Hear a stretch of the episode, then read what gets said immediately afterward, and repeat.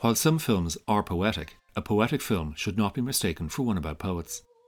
Christina Jeffries' Sylvia about Sylvia Plath and Ted Hughes. Brian Gilbert's Tom and Viv about T.S. Eliot and Vivienne Haigh-Wood. And John Maybury's The Edge of Love about Dylan and Caitlin Thomas. Films about poets that are in themselves poetic would include Julian Schnabel's Before Night Falls, which examined the persecuted life of Cuba's Reinaldo Arenas. Jane Campion's Bright Star, which focuses on Fanny Brawne's tragic relationship with John Keats, and Pablo Larraín's Neruda, about Chilean dissident Pablo Neruda. Somewhere between those two notions, we have films with poetic titles Twilight of a Woman's Soul, Days of Heaven, Days and Nights in the Forest, Shadows in Paradise, Songs from the Second Floor. But for me, the most evocative title is the 1953 masterpiece directed by Kenji Mitsuguchi, Ugetsu Monogatari, a ghost story set in 16th century Japan. Here to explain what the title means is regular critic for Sight and Sound, Tony Rayns. Ugetsu literally means, well, U means rain and Getsu means moon, and Monogatari means story. So the title literally translates as Tales of the Rain and the Moon. The poetry of Ugetsu Monogatari does not end with its title, and much of that poetry stems from its visual beauty. By the time Mitsuguchi came to direct it, he had already made close to 90 feature films, dating all the way back to the silent era. However, for American and European cinema, the dates for the silent era are somewhat different from Japan. In the West, it refers to films made before 1927. But by the end of the 1930s, one third of Japanese films were still being made without sound which means the age of exclusively visual storytelling lasted a lot longer. But that does not mean that those extra years allowed for greater experimentation with lighting, lensing, crane and tracking shots, or even emotions. In fact, the first Japanese colour film, Carmen Come Home, was not made until 1951, and even then the producers made a second version in black and white. Such caution and conservatism stemmed from the fact that Japan had been an institutional monarchy since 1912 when Emperor Hirohito was instated in 1928, the country became increasingly militarized, with the national cinema subject to restrictive state censorship. Restrictions on content impacted on the development of style. While there were some superb films made in that era, the style was repetitive to the point of static. Scene after scene was presented through a meticulously framed, but a near permanently immobilized camera, which, with long takes, simply observed the drama as it unfolded. In 1947, the late American film historian Donald Richie went to Japan as a writer with the US military publication Pacific Stars and Stripes. Here is Richie in 1992 explaining when, why, and how that style came to an end, and more importantly, what came after it. I got there at the beginning of that period, which is called the occupation of Japan. It was an Allied occupation. The Australians, the New Zealanders, uh, the Americans were occupying the city in the aegis of Allies. And there was a very up feeling. And this up feeling com- communicated itself to the Japanese who had just about had enough, not only of the war, but also all those people who got them into the war. And so now it was an absolutely clean slate. And they could really know, express themselves as individuals, as people, a thing they hadn't been allowed to do for you know a very long time. And I wanted to show what it's really like with people, you know, trying on trying on democracy to see if it fit. With that post war release, Mitsuguchi refined the technique of the long take, with one big re emphasis. He had already been moving the camera, but now he mobilized it in ever more ambitious ways. And through that, can we say, liberated technique, Mitsuguchi explored with increasing probity the democratic ideals of feminism. As Mitsugushi's career progressed and he secured greater control over his work, women became more central to his stories. And although those stories were almost always set in the past, Mitsugushi's eye was far from nostalgic. In fact, his view was critical, reinterpreting Japanese history from a female perspective. But that perspective offered a critique of the present. And just as other great directors frequently collaborated with the same actress, think of George Cukor and Katharine Hepburn, John Cassavetes and Gena Rowlands, Claude Chabrol and Stephanie Andrian, Ingmar Bergman and Liv Ullmann, Pedro Almodovar and Penelope Cruz.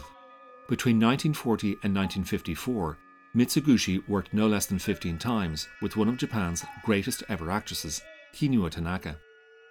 In fact, Tanaka then went on to become only the second woman from Japan to direct feature films, making six in all.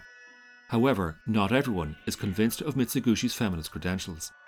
Here is film critic and professor of writing at Columbia University, Philip Lopate. There are two ways of looking at Mizoguchi's relationship to women as a proto feminist or as an anti feminist.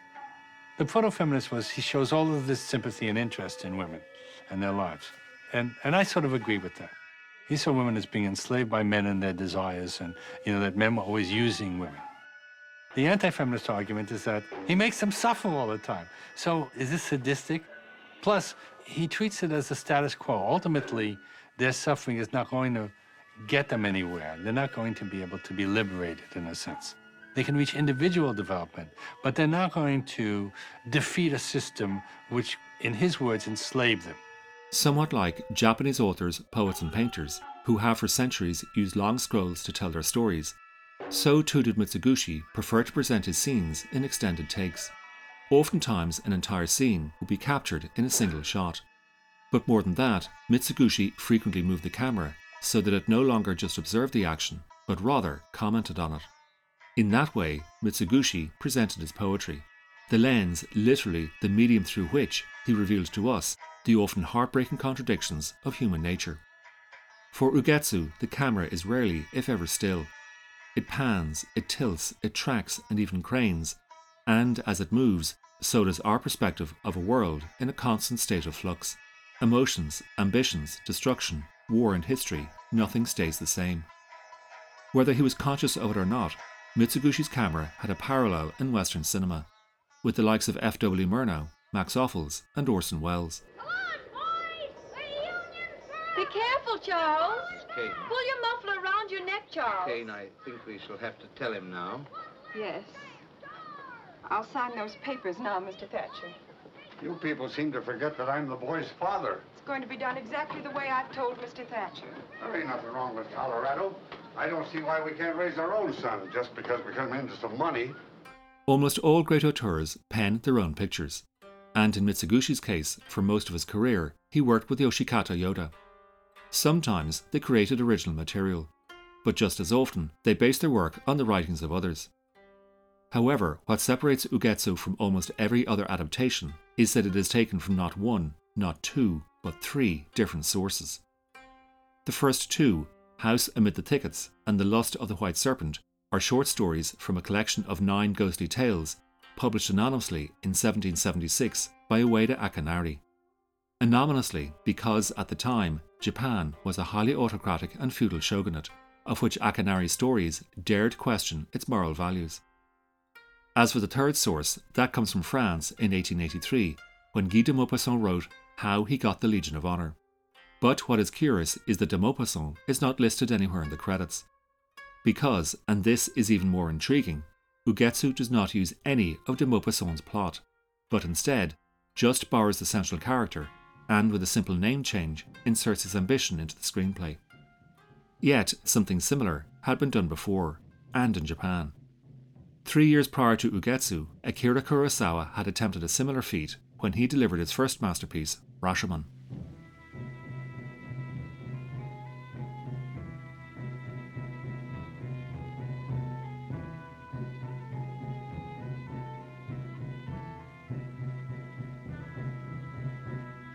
Kurosawa based his film on two short stories, Rashomon and In a Grove, both written by Ryunosuke Akutagawa. But it is not just using separate stories as source material that leads Mitsugushi's film to Kurosawa's. The greater connection is cinematographer Kazuo Miyagawa. There is no other way of stating it. Miyagawa was one of the greatest and most influential cinematographers in the history of the art. Incredibly active over a career spanning 60 years, Miyagawa lit and lensed over 130 films. In fact, Ugetsu was one of four films he worked on in 1953 alone. And besides collaborating with Mitsugushi and Kurosawa, Miyagawa later worked with other masters, including Yasujiro Ozu and Kon Ichikawa. In other words, the greatest of Japan's post war directors. But no matter who he worked with, Miyagawa's camera always elevated the material. Here is American cinematographer John Bailey, whose credits include Mishima, A Life in Four Chapters, Groundhog Day, In the Line of Fire, and As Good as It Gets, speaking earlier this year with Matt Severson of the Motion Picture Arts and Sciences. You know, Miyagawa was a working professional a cinematographer who also happened to be an artist.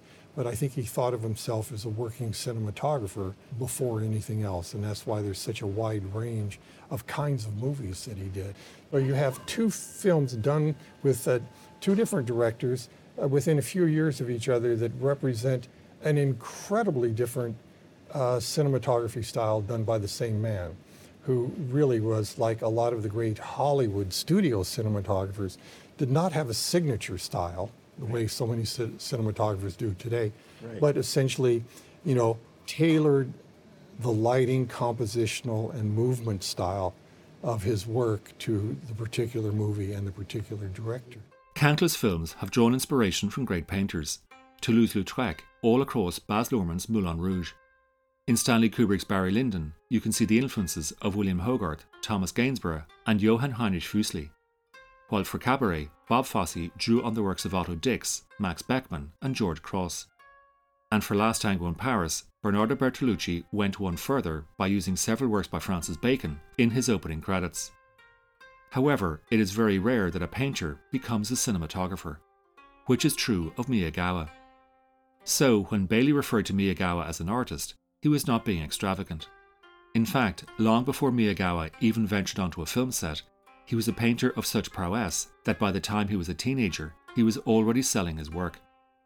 Miyagawa had begun by studying Sumi-e.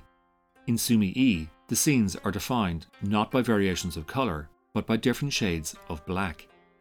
And Miyagawa often said that his fundamentals in the art taught him how to see, and that his knowledge of chemistry taught him the basics of filmmaking. Whether watching Rashomon or Ugetsu, it is hard not to be struck by the visual beauty, where every scene borders on the painterly. For Rashomon, Miyagawa used a high contrast lighting scheme that ensured the forest's deep shadows suddenly gave way to dappled light, all of which enhanced Kurosawa's theme of truth and the ego that clouds out judgment.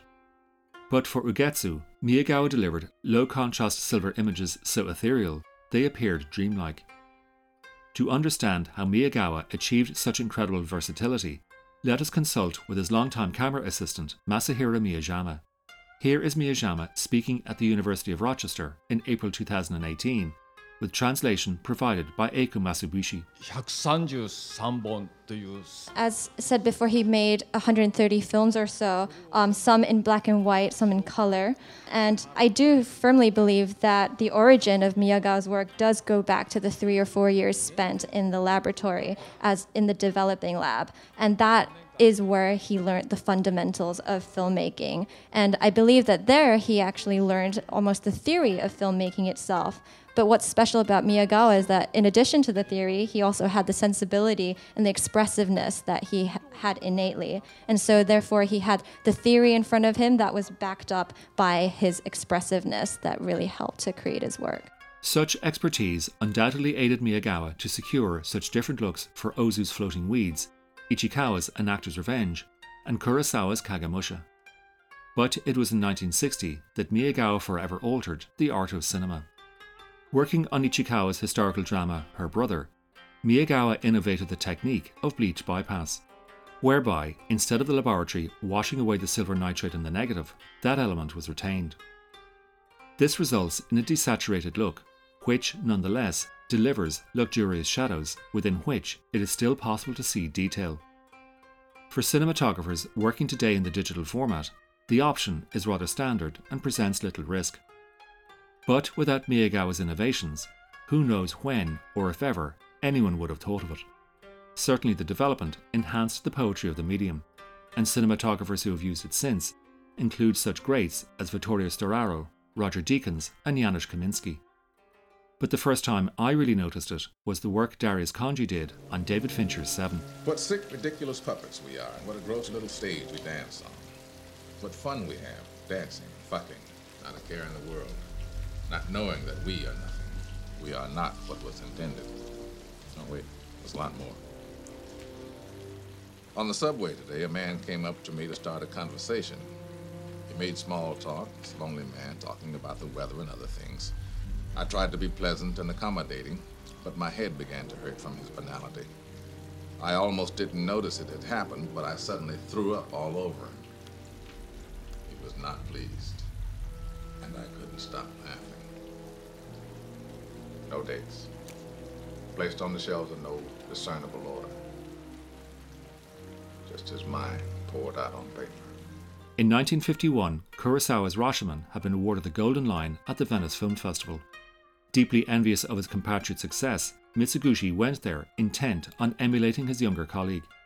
Here is Tony Rayns once more. The film did go to Venice, where in fact it won a Silver Lion, uh, just as uh, Life of Oharu had done the year before.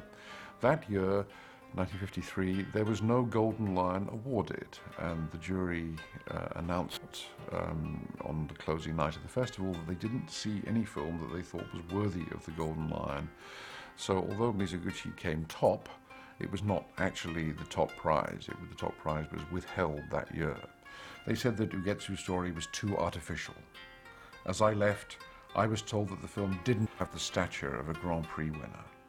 As for Mitsuguchi himself, although he was disappointed not to have secured the Golden Lion, he privately admitted a disappointment with his own efforts, saying that his treatment of the story had not been hard enough, which reinforces the opinion that Mitsuguchi, like Luchino Visconti, made historical dramas not to quench any nostalgic yearnings for the past, but rather to use it to examine the present.